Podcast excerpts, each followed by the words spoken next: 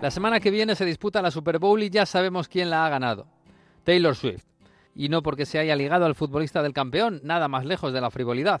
La nueva superestrella del pop universal aparece en los resúmenes de las finales como cualquiera de los jugadores o entrenadores, y en los análisis del partido se habla de su presencia, de su energía, de su influencia en el evento deportivo más importante de los Estados Unidos. Porque eso es lo que hace Taylor Swift, perturbar la calma. Hablamos de fútbol americano y de una historia que empezó a finales del mes de septiembre, en Kansas City.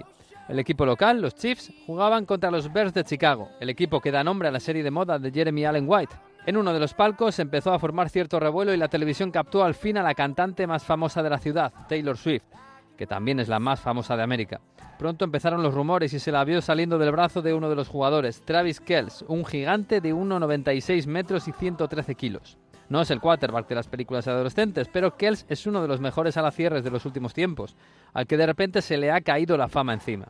En solo dos meses sus seguidores en redes se multiplicaron, sus camisetas de los Chiefs crecieron en ventas un 400%, y el podcast que graba con su hermano cada semana se ha convertido en el más escuchado del planeta.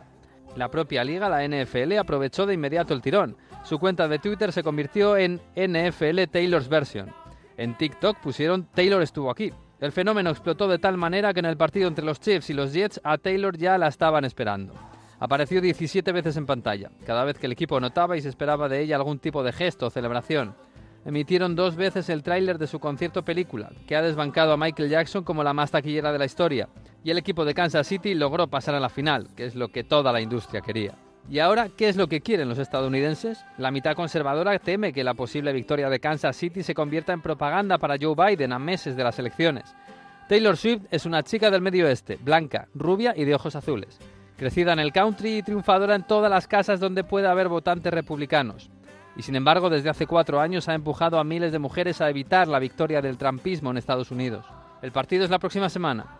Se enfrentan Kansas City Chiefs y San Francisco 49ers, en Las Vegas. Taylor estará allí, aunque nadie ha aclarado si actuará durante el descanso. No está previsto, pero lo hará si ella quiere, por supuesto. Y después tendremos un final con beso, con victoria o no. Ella será otra vez la estrella en la grada y seguro que perturbará la calma del deporte más americano de Estados Unidos.